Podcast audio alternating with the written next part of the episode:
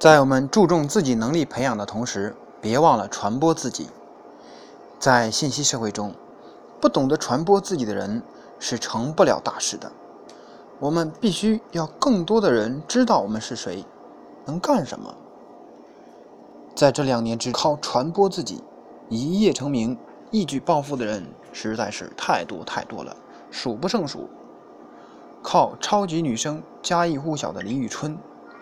靠十一黄金周一讲成名，图书销售四百万册的于丹；靠网络点击率红遍全国的当年明月，这些人靠电视、网络等载体传播了自己，短时间内让更多人了解了自己，于是他们成功了，成名了。二十几岁的人。普遍认为，只有国家颁发的证书才能证明自己，因此不停地耗用精力、财力去考各种各样的证书。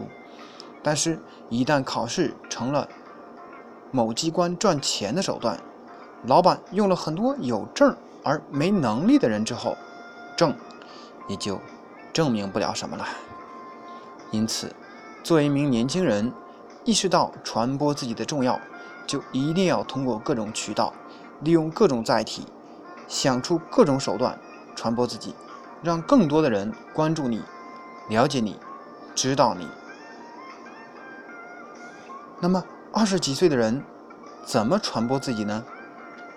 一、练就真功夫、真本事，的确有能力帮助别人解决问题，或者把自己修炼成摇钱树。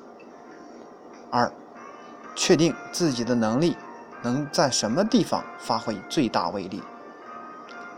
三，与身边熟悉的人建立良好的关系，留下不错的口碑，使他们愿意向认识的人提起你。四，时刻关注自己喜欢的行业的信息，想办法参加那个行业的各种活动，哪怕是过客或者服务人员，一初步接触那个行业的人。五，印刷自己的详细资料，寄给能给自己提供平台的人。六，积极参加自己喜欢的行业举办的各种比赛和选拔赛。七，参加关于那个行业的学习班，学习不是目的，目的是结识一起学习的人。